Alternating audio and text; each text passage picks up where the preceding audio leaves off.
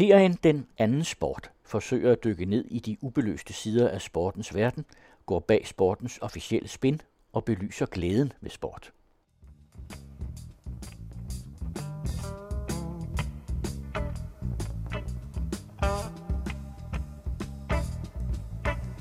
Velkommen til Den Anden Sport på Den Anden Radio. Mit navn er Søren Riskær. Og jeg hedder Lars Ankersen. Fodbold-V M står for døren. Turneringen afholdes i år i Rusland, og det er kontroversielt.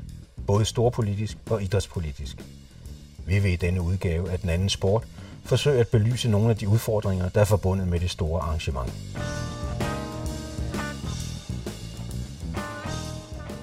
Det kommende V M i fodbold er ikke bare en fodboldturnering. Det er også en politisk begivenhed, som Ruslands præsident Vladimir Putin bevidst anvender til at opbygge Ruslands position i den globale verdensorden og skabe en ny national fortælling internt i det nye Rusland. Vi har inviteret Stanis Elsborg i studiet til en snak om russisk politik, om Putin og om hvordan sporten indgår i hans politiske strategier. Stanis er uddannet cand.scient i humanistisk, samfundsvidenskabelig idrætsvidenskab og historie fra Københavns Universitet med speciale i spændingsfeltet mellem sport, politik og national identitet. Velkommen. Tak for det. Til en indledning kunne du måske prøve at karakterisere, hvad den russiske udgave af demokratiet, hvad er det for noget? Det er vel ikke demokrati i den forstand, vi kender i Nordeuropa? Nej, og du nævner jo selv en god pointe her, det er udgaven af demokratiet, man skal kigge efter, fordi Rusland øh, bolder sig jo ellers med, at det er et demokrati, og står jo også skrevet i forfatningen. Og Putin selv udtaler jo, at det er et styret demokrati, men i virkeligheden er der jo nok tale om det, man kalder sådan et elektoralt autokratisk regime, øh, hvor at... Oh, hvad vil det sige? Jamen det vil sige, at i, i sin opbygning fremstår det i virkeligheden som et demokrati, der er et øh, frit valg i virkeligheden. Præsidenten bliver valgt, der er oppositionspartier, øh, men i virkeligheden så er det elektorale autokratiske styre, det er kendetegnet ved, at der er en manipulerende side af det her øh, demokrati, som altid falder ud til den siddende præsident. Og det er det, vi kan se øh, foregår i Rusland. Og så taler man jo om den her øh, dobbeltstat, som, som øh, Rusland kunne karakterisere som, altså, hvor vi på den ene side jo har oppositionspartier og en opposition, og på den anden side så har vi en stærkt styret administration af Putins øh, parti. Og øh, her skal man jo vide, at i det demokrati, de kalder det over, hvor valget foregår, der har oppositionen jo ingen taletid, og Putin stiller jo heller ikke op i de her debatter med, med oppositionen. Så selvom man gerne vil fremstå som om, at man har et liberalt demokrati, som vi kender det i den vestlige verden, så er det i praksis noget helt andet. Nu sagde du, det var manipulerende. Altså, at det er så et, i den forstand, at, at medierne er styret, og at der ikke er den her åbne debat forud for valgene? Ja, altså, da han ligesom kommer til magten, jo først bliver udnævnt øh, af, af Jeltsin i nioghalvfems, og så vinder valget i to tusind. Der har man allerede begyndt at indføre den her styring af medieverdenen, og der tager man ligesom over det statsstyrede tv. Der er ikke nogen debat mellem oppositionsledere og Putin, når der er valg, og de har for så vidt heller ikke rigtig noget medietid, når valgene kører. Der bryder øh, Putin jo mediebilledet ekstremt, og man har jo ligesom opbygget et særligt image af ham, som jo faktisk står godt i forlængelse af det demokrati, man har, ikke, som er styret af den stærke leder. Det vil sige, at der er ikke nogen reel ytringsfrihed, som vi kender det i Danmark? Den bliver i hvert fald noget indskrænket, ikke? Altså, øh, man må ikke forstå Rusland som om, at der ingen opposition findes. Altså, det er ikke et undertrykt folk som sådan. Vi ved godt historier om journalister, der har mistet livet osv., men det er ikke på den måde et undertrykt folk. Men i mediebilledet, det er stærkt styret fra Kremls side, altså den statscentraliserede magtinstitution i Rusland. Så der har oppositionen ingen stemme overhovedet. Men han har jo en stor folkelig opbakning, kan vi jo se. Altså, er det så bare fordi befolkningen er manipuleret, om jeg så må sige, eller mener de faktisk, hvad der kan udtrykkes ved valget? Det er et svært spørgsmål i virkeligheden, fordi at umiddelbart så fremstår det som om, at han har en, en stor opbakning. Vi kan jo også se procenterne, og men de jo også kan betvivles, øh, ligger med de her valgprocenter på halvfjerds til firs procent. Men noget tyder på, at han i virkeligheden har fået en ret stor opbakning i befolkningen. Og øh, det har han ikke mindst fået, fordi at han jo har fået Rusland på ret køl igen efter Sovjetunionens fald og en hård periode i halvfemserne. Så, så jeg tror i virkeligheden, at det russiske folk er forholdsvis tilfredse, men øh, som sagt, så findes der også en opposition, og der findes også kritikere af ham. De har bare ikke nær så meget taltid. Hvordan ser hans politiske vision ud? Jamen, den er jo øh, opstået i kølvandet på opløsningen af Sovjetunionen. Og der får vi så Jeltsin til magten som den nye leder af den russiske føderation. Og han øh, ryger jo ind i ret store politiske, økonomiske og sociale problemer. Og der tager Putin så over i halvfemserne og får i virkeligheden vendt billedet, altså man vil tilbage til den stærke stat, og det er ligesom det, han slår ned på. Og det er en stærk stat i, ja nu snakker vi jo i en sportspolitisk kontekst også om et øjeblik, så er det faktisk en stærk stat både i det internationale politiske system, men faktisk også i sportens verden. Altså en tilbagevenden faktisk til, til Sovjetunionen, hvor man også var en politisk stormagt, og ikke mindst en stormagt i, i sportslig henseende. Og hvad er det så, han kan bruge den her sport til, og de store sportsbegivenheder? Jamen, han kan i virkeligheden bruge den til to ting. Altså, først og fremmest har man øh, langt op igennem nullerne og, og starten af tierne her set sportsbegivenhederne som et udenrigspolitisk projekt. Altså, hvor man øh, i virkeligheden troede, at Putin i højst grad ville bruge dem udenrigspolitisk, altså til at styrke sig i det internationale politiske system, skabe noget goodwill i det internationale samfund, og ligesom sådan kunne få en plads i det her fine selskab. Men noget tyder i højere grad på, at det faktisk er indrigspolitisk, at det har vendt en smule. Og det kan måske hænge sammen med, at man har forpasset chancen udenrigspolitisk på baggrund af dopingafsløringer osv. Så nu tyder noget på, at det indrigspolitiske står højst. Og her er en af tingene, at man prøver jo at skabe en ny national identitet i Rusland, fordi man må jo se Rusland som noget relativt nyt, altså en stat, som jo ikke enten er en femogtyve til syvogtyve år gammel, øh, så man har behov for den her nye nationale identitet. Jeltsin, som kom til magten øh, efter Sovjetunionens opløsning, formåede jo ikke at skabe en kollektiv identitet, og hans image blev i virkeligheden blakket af korruption, alkoholproblemer og sundhedsproblemer. Og hvis vi så lige tager den udenrigspolitiske dimension først, og så vender tilbage til den indrigspolitiske bagefter, vil, vil du så sige sådan, at det faktisk er en bevidst statslig eller Putins strategi at få størst mulig indflydelse i det internationale idrætsorganisationer, og at han simpelthen har gennemført det som en bevidst strategi? Ja, det vil jeg i, i høj grad. Faktisk har vi jo lige set Dansk Idrætsforbund komme med en rapport, som de vist kalder noget med det sportspolitiske system. Og her kan vi jo se, at Rusland faktisk rangerer ret højt, fordi at man har formået at placere altså russere fra øh, regeringen på de her høje poster i de store øh, sportsorganisationer. Øh, og der har man jo så fået en stemme i de her store øh, organisationer, og, og det har været en helt bevidst strategi, ikke mindst for Putin. Men man hylder jo normalt princippet om en, en klar adskillelse mellem stats- og regeringsmagten på den ene side, og idrætsorganisationerne på den anden side. Det ser han så stort på? Det ser han stort på, og det er vel virkeligheden også efterhånden et tomt tegn, at man kan adskille de to ting, selvom jeg øh, selvfølgelig godt kan, kan lide ideen, men der må man forstå, at, at ledere som Putin og i virkeligheden mange andre statsledere, de ser altså ikke sporten som en, en, en adskillelse fra politikken. Det er, sport er politisk for Putin, og øh, det slår jo tydeligt igennem her med de store sportsbegivenheder, man har investeret i. Og hvad er det så indrigspolitisk, man kan bruge det her til? Jamen, der har han i hvert fald brugt det til at styrke den nationale identitet og sammenholdet blandt den russiske befolkning. Og det har man været nødt til, fordi at man i løbet af halvfemserne, altså Jeltsin, formåede det ikke at samle den russiske befolkning på baggrund af Sovjetunionens opløsning, som jo for mange borgere på det tidspunkt i virkeligheden var en alvorlig krise, og det medførte en alvorlig krise i det russiske samfund efterfølgende. Så der har man haft behov for at skabe en ny identitet. Og da han så kommer til magten i nioghalvfems, der finder han jo så ud af nogle særlige sådan små pinde, han kan pille ved. Og her var sporten en af de ting, han i hvert fald har, har investeret massivt i. Fordi han har set sit snit i sportens både evne til at skabe eufori, men også nationalt sammenhold. Hvad så den her dopingskandale, der nu er opstået? Betyder det så, at der internt det billede, det krakelerer lidt, eller føler man sig bare som forfulgte uskyldigheder? Jeg vil sige, at der er to sider af den sag også, ikke? Der er den udenrigspolitiske, og her har det været et alvorligt rids i lakken.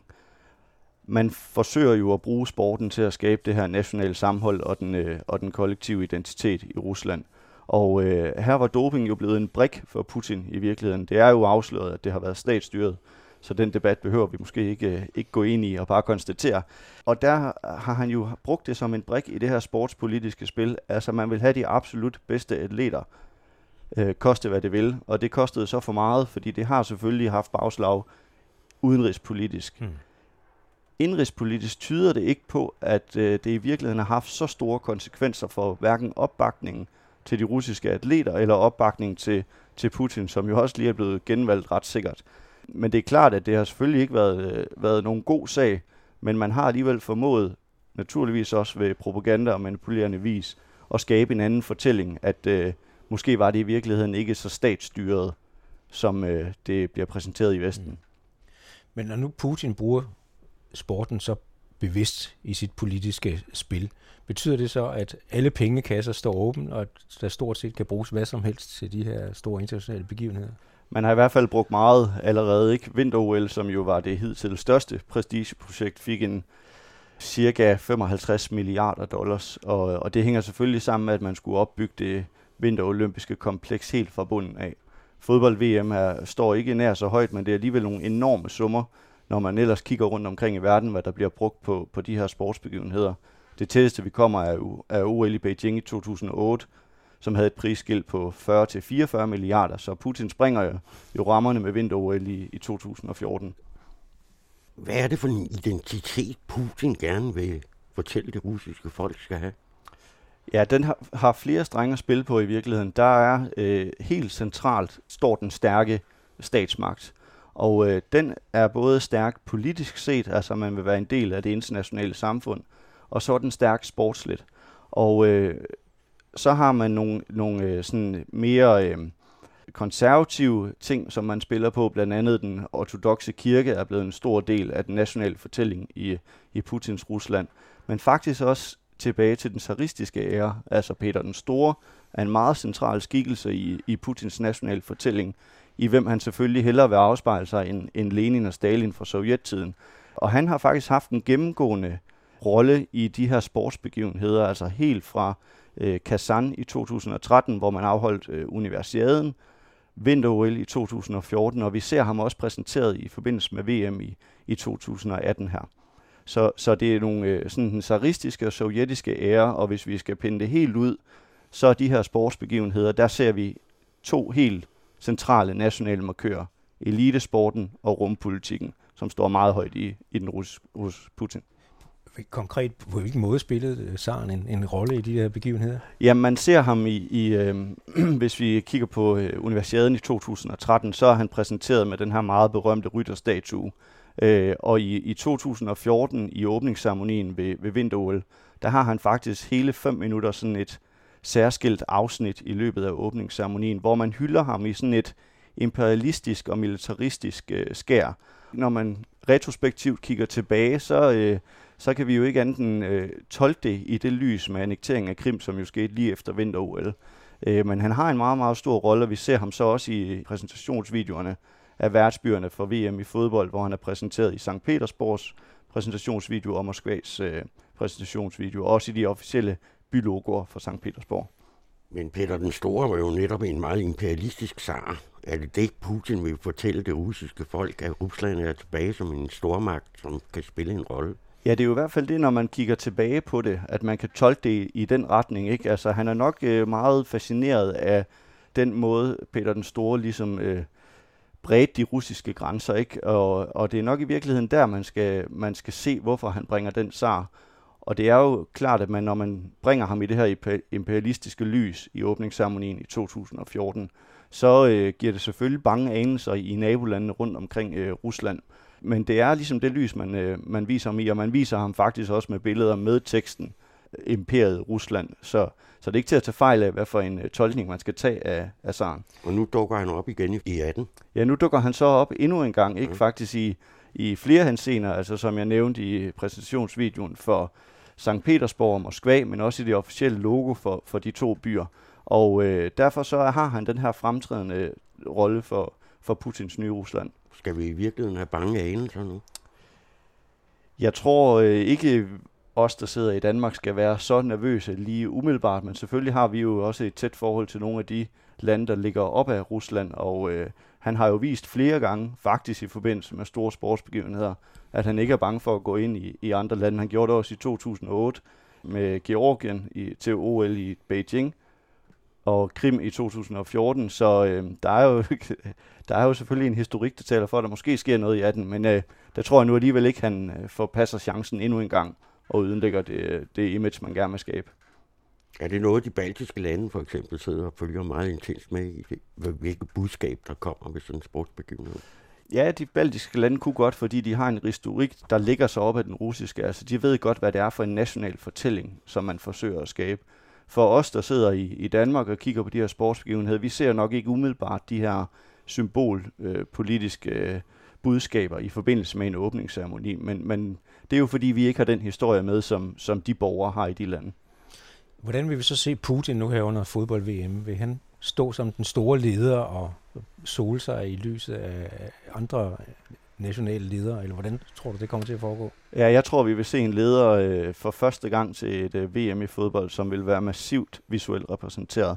Han har jo for vane for også selv at udgive sig som en sportsmand, og han forpasser ikke de her chancer med at, at vise sig, når der er en stor sportsbegivenhed på national grund. Men hvad vil det så betyde, hvis der kommer en, hvad skal man sige, en formel boykot fra øh, regeringsrepræsentanter og kongehuse? Ja, det vil være et ordentligt rids i lakken for ham, ikke? Altså, vi så det jo i forbindelse med vinter-O L i Sochi, at Obama valgte at blive væk fra åbningsceremonien og sendte så i stedet en homoseksuel delegation, selvfølgelig som et modsvar på, på Putins meget restriktive homolov, i, som blev indført i to tusind og tretten. Øh, så, så det vil være et ordentligt rids i lakken for ham, at, at de her store statsledere bliver væk fra hans helt store prestigeprojekt, og det er V M i fodbold. Det er det største. Det er større end, end et vinter-O L. Er det noget, den menige russer også lægger mærke til? Ja, det gør de ikke i, øh, i den forstand, fordi det, der så bliver portrætteret, det er, at Putin i virkeligheden vender snuden mod Østen. Øh, og så øh, præsenterer man det gode samarbejde, man kan skabe med Kina, Japan. Og det var det samme billede, vi så i, i vinter-O L i to tusind og fjorten. De her store vestlige statsledere, de blev væk. David Cameron, Angela Merkel, øh, Obama. Men så vendte man faktisk bare blikket mod Østen, ikke? Og skabte øh, det her øh, sådan diplomatiske forbindelser med Kina og med, med Japan. Den danske kulturminister Mette Bock øh, har tilkendegivet, at hun har intentioner om at rejse derover. Blandt andet så med begrundelsen over, at hun så vil føre en dialog med, med de russiske myndigheder. Hvordan ser du på det? Jamen, det havde vi jo også en kulturminister, der ville i to tusind og fjorten. Det er jo en flot tanke, men her skal man forstå Danmarks position i det internationale politiske system. Og den er altså, er altså minimal, og selvfølgelig skal vi gøre det, vi kan. Og, øh, men her er vi jo tilbage til sammenblandingen af sport og politik, og den kan man jo så ikke fraskrive sig, hvis man vil bruge sportsbegivenheden til også at, at sende politiske signaler fra, fra den danske regering. Vi siger tak til Stanis Elsborg. Stanis står bag hjemmesiden idrætshistorie punktum d k og tager gerne ud og holder foredrag om sammenblandingen af politik, sport og national identitet. Vi lægger et link op til hjemmesiden på den anden sports site.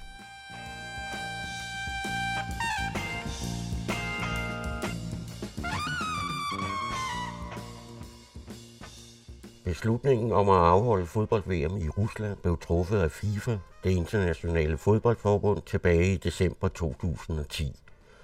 En afstemning, der senere viste sig at involvere stemmekøb og urent trav. Alligevel har FIFA fastholdt, at V M to tusind og atten afvikles i Rusland og V M to tusind og toogtyve i Katar. I det hele taget har verdens mægtigste idrætsforbund, FIFA, i årtier været plaget af en korruptionskultur, man tilsyneladende aldrig rigtig har gjort op med. Også selvom præsident Sepp Blatter i to tusind og femten blev erstattet af Gianni Infantino. Den anden sport har inviteret D B U i studiet til en samtale om V M i Rusland og forholdene i det nye FIFA. Men D B U's kommunikationschef Jakob Højer oplyser, at det ønsker D B U ikke. Man kunne ellers mene, at en kommunikationschefs fornemste opgave var at kommunikere organisationens synspunkter ud til offentligheden. Især i en organisation, der som D B U og dets klubber i væsentlig omfang lever af offentlige midler, altså dine og mine penge. Vi ville gerne have hørt om D B U's holdning til, at fodboldens største begivenhed, V M for mænd, afvikles i et land, der i overvis har knægtet helt elementære menneskerettigheder, såsom ytringsfriheden og forsamlingsfriheden. At V M afvikles på stadion, blandt andet renoveret af nordkoreanske slavearbejdere eller arbejdere uden helt elementære rettigheder, såsom minimumsløn og sikkerhedsregler.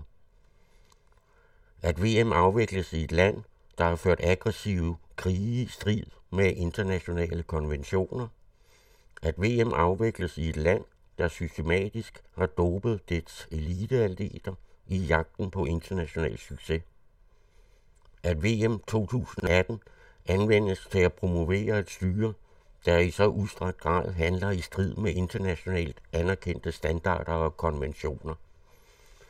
Og vi ville have hørt om D B U's holdning til forholdene i det nye FIFA. Men det ønsker D B U ikke. Kommunikationschef Jakob Højer oplyser dog, at D B U ikke går ind for en boykot af V M. I stedet byder den anden sport lytterne på en samtale med Jens Sejr Andersen. Han er international direktør i N G O-organisationen Plade Game, formand for den rådgivende komité for Europarådets idrætssamarbejde og var medlem af D B U's reformkommission fra to tusind seksten til sytten. Han har desuden i årtier været en international anerkendt kritiker og iagttager af forholdene i internationale idrætsforbund. Velkommen. Kan du kort opsummere, hvad vi i dag ved om afstemningen tilbage i december to tusind ti, der udpegede Rusland som V M-vært to tusind atten? Det var en afstemning, der foregik i en helt usædvanlig atmosfære, fordi halvanden måned tidligere havde Sunday Times øh, offentliggjort dokumenter og videoer, øh, som viste, at flere af FIFAs bestyrelsesmedlemmer var klar til at sælge øh, deres stemmer Øh, om V M-værtskabet. Dengang var det i fireogtyve i FIFAs øh, eksekutivkomité, fireogtyve mænd, der alene afgjorde, hvor V M skulle placeres. Og der var altså flere af dem, der var øh, dokumenteret, var villige til mod, passende modydelser og tildele øh, stemmerne til øh, et givent land. FIFA havde måttet suspendere to af sine bestyrelsesmedlemmer, men den daværende chef for FIFAs etikkomité var nu mindst lige så tosset på de journalister, som havde tilladt sig at arbejde med skjult kamera og under falsk identitet. Jeg har indtryk af, at i FIFA dengang opfattede man det som et større problem, at pressen passede sit arbejde, end at der var korrupte elementer i FIFA. Men altså, FIFA gjorde så bare disse mistanker og den dårlige stemning være ved at udvælge præcis de to lande, som dels havde, altså Rusland og Katar, som dels havde fået den ringeste karakter blandt ansøgerlandene i FIFAs øh, egen tekniske evalueringsrapport, og dels kunne med rette eller urette øh, mistænkes for at være dem, der havde lettest ved at skaffe midler til øh, korruption, og den mistanke er jo stadig ikke helt afkræftet. Ved vi, om der efterfølgende har været internt i FIFA kritik af, af valget af de to lande? Ja, der har været masser øh, af debat, og øh, den daværende formand, Sepp Blatter, har siden han gik på pension, eller blev tvunget på pension, også givet sit besøg med, det flyver med forskellige øh, statements om, hvem der gik ind for hvad i sin tid.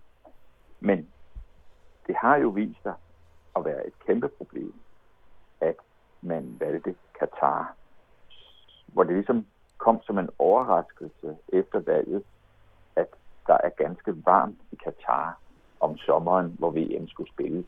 Altså faktisk sådan halvtreds grader i skyggen og øh, endnu mere i solen, og det er faktisk taget umuligt øh, at spille afvikle en V M-turnering. Derfor måtte FIFA så også flytte den under stort besvær. Nu skal den øh, spilles øh, i november-december i to tusind toogtyve, hvilket så generer de amerikanske tv-stationer, eller generer de amerikanske tv-stationer, med hvem FIFA har lukrative kontrakter, så meget, at man vedtog, at disse tv-stationer uden videre budrunde kunne få rettighederne også til det næste V M, det der skal være i to tusind seksogtyve. Fordi tv-stationerne var sure over, at de netop på det tidspunkt har fokus på college sport øh, og andre øh, særlige amerikanske idrætter, der er meget, meget populære blandt tv-seerne. Hvordan ser du som iagttager af Internationale Idrætsforbund på, at et land som Rusland får et V M? i sig selv er der bestemt ikke noget i vejen for, at Rusland og, og Katar og øh, andre lande, som ikke lige ligner øh, de skandinaviske, afholder øh, store idrætsbegivenheder. Her må man sige, at der jo har været en sådan ballade omkring valgene af Rusland og Katar og velbegrundede mistanker om, at det foregik i en meget betændt proces. Og FIFA har jo selv haft øh, interne undersøgelser, hvor øh, man havde den tidligere statsanklager i staten New York, Michael Garcia, øh, rundt og afhøre øh, alle ansøgerne for at finde spor på eventuel korruption. Men som udsendt af FIFA har han jo ikke særlig stærke efterforskningsmidler til rådighed. Han kan jo stort set ikke andet end at spørge folk, øh, om de var korrupte. Der var det jo så ikke så overraskende, det, det sagde de alle sammen, det var de ikke. For Ruslands vedkommende var der det ganske særlige, at øh, deres forklaring var, at de kunne desværre ikke hjælpe med efterforskningen, fordi de computere, de i sin tid havde brugt, dengang de søgte om V M, var leasede computere, som nu var leveret tilbage, og alle data desværre slettet. Så det, der er den store spænding nu, er, hvad F B I og de schweiziske myndigheder og en række andre landes myndigheder kommer frem til i den gangværende massive politiefterforskning, der nu er af korruptionen i FIFA og en række andre øh, idrætsorganisationer. Et er så, at hele processen omkring tildelingen af værtskabet jo tydeligvis har været omfattet af mistanker om korruption, for at sige det pænt. Men nu, nu har Rusland så fået værtskabet her for to tusind atten. Hvordan ser du på, at, at, at et, et regime som Putins nu får den mulighed for, at, og han misser den garanteret ikke, for at promovere Rusland og sig selv som led i sådan et fodbold-V M? I og for sig er det jo ikke anderledes, end alle andre lande gør. Det er jo en af grundene til, at de store idrætsbegivenheder er så tiltrækkende, er jo, at lande og regeringer gerne vil profilere sig. Vi har selv i Danmark lige været værter for V M i ishockey, og det hører man jo også, at det skal bidrage til branding af Danmark og danske værdier. Så øh, udgangspunktet er det samme, når det gælder myndighedernes lyst til at investere de mange penge, det koster, at øh, især afholde et øh, fodbold-V M. Det er jo noget dyrere end et ishockey-V M, trods alt. Jeg synes, at vi må acceptere, at de store idrætsstævner ikke alle sammen kan ligge på Island, eller i Norge, eller Danmark, øh, New Zealand og andre relativt korruptionsfrie lande. Men til gengæld må værterne også leve med og forholde sig åbne over for, at hvis de ønsker at bade sig i det positive spotlight, som idrætsudøverne kan sikre gennem deres fascinerende idrætspræstationer, ja, så må magthaverne også leve med, at der kommer et kritisk søgelys på deres samfund, et afbalanceret øh, søgelys. Man kan sige, at de store stævner kan blive et udgangspunkt for en dialog, øh, en positiv dialog, en kritisk dialog mellem forskellige øh, samfundsformer.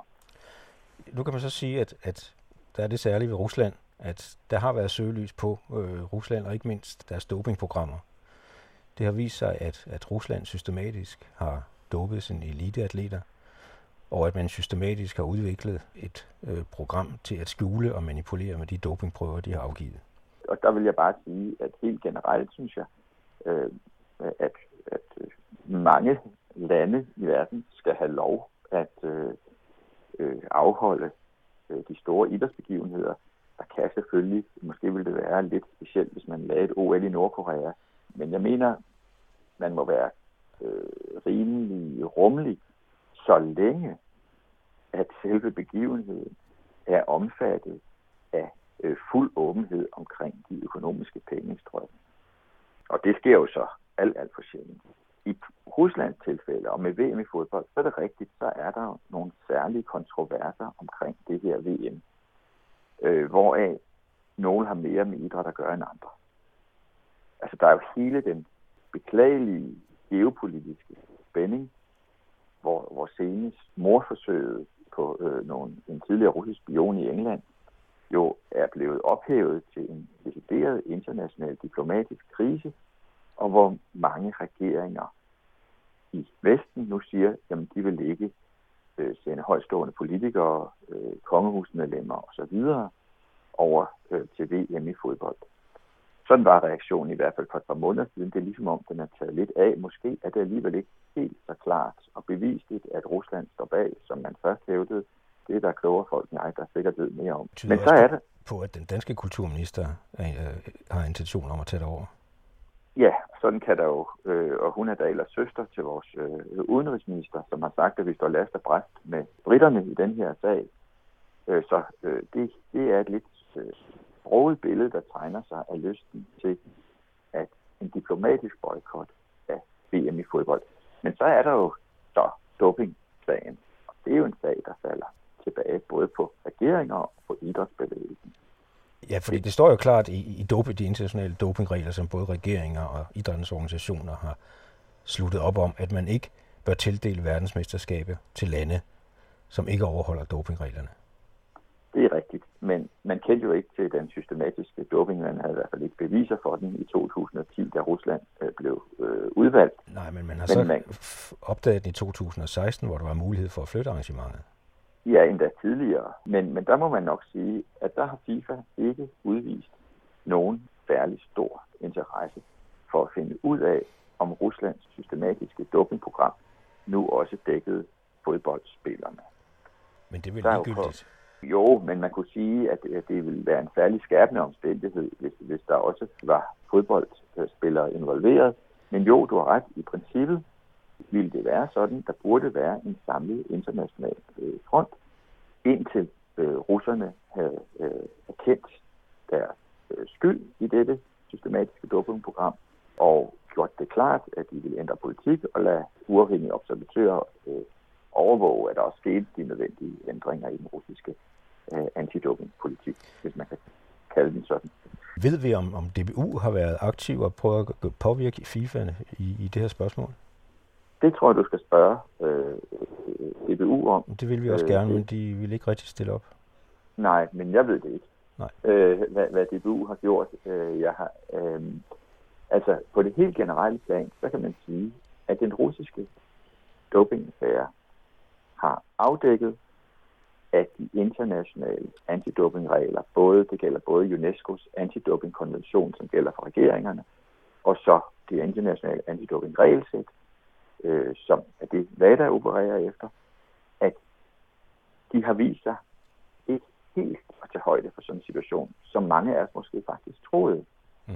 De er i hvert fald ikke præcise nok, og derfor har W A D A jo så også for nylig strammet sit regelsæt op, som man i hvert fald fremover faktisk ikke kan tildele mesterskaber og, og have andet vigtigt idrætsligt samkvem med organisationer, som ikke følger øh, W A D A's dopingregelsæt.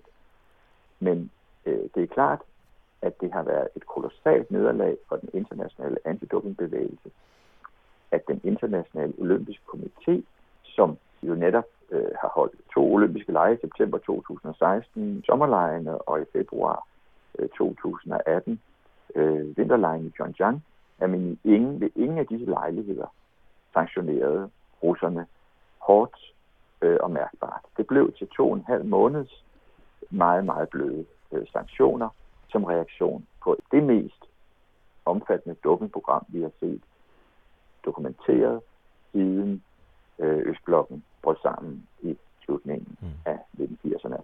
Der, hvor man kan sige, bolden, så at sige, ligger, det er hos FIFA.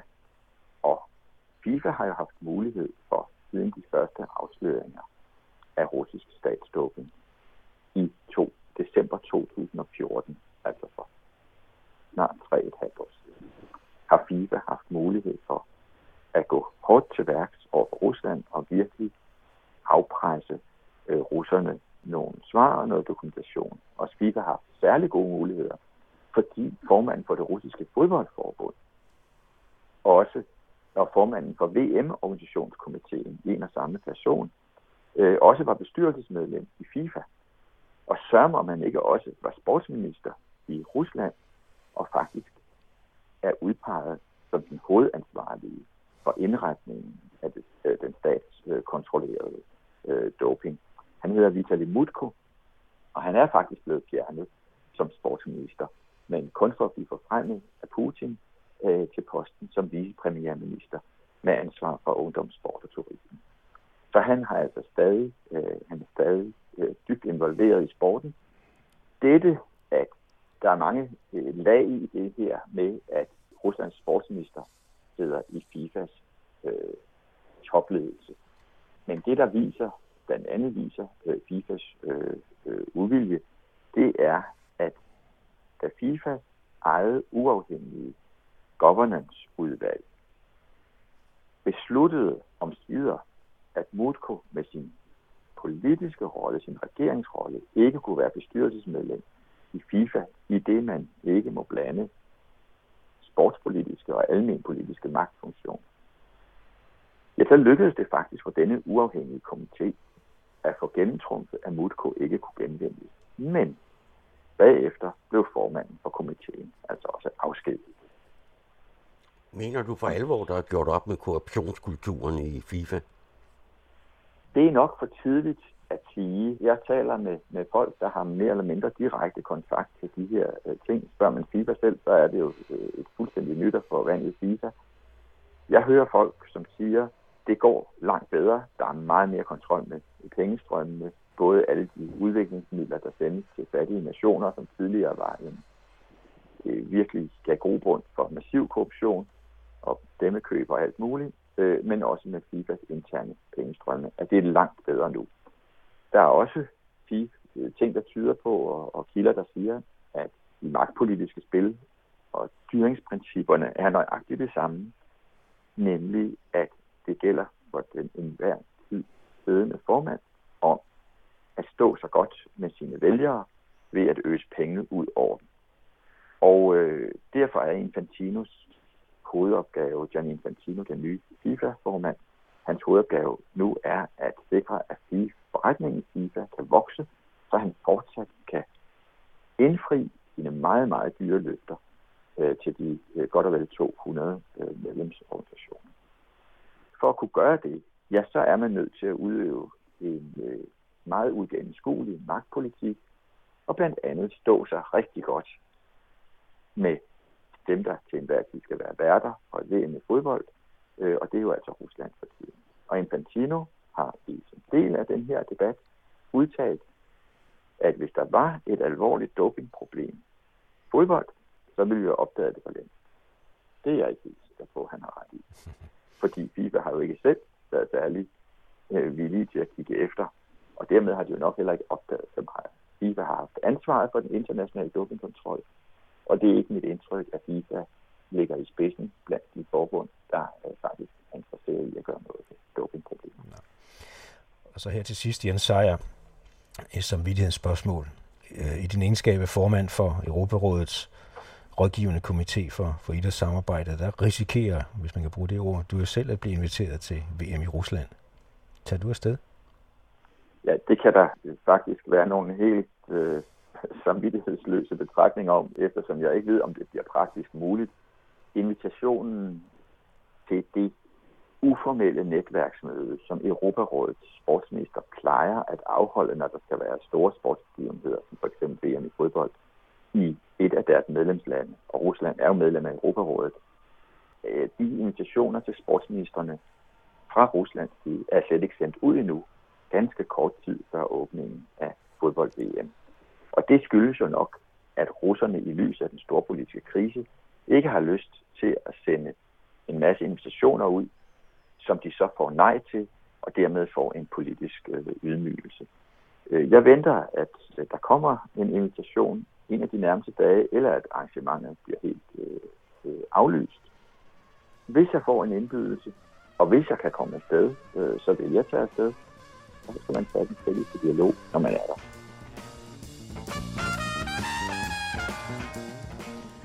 Vi ønsker Jens Sejr Andersen held og lykke med dialogen. V M-turneringen starter den fjortende juni. Danmark spiller sin første kamp mod Peru den sekstende juni.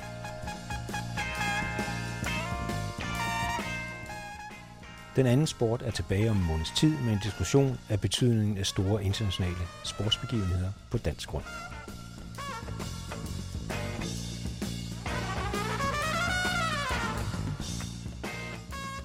Den anden sport er tilrettelagt af Søren Riskær og Lars Ankersen.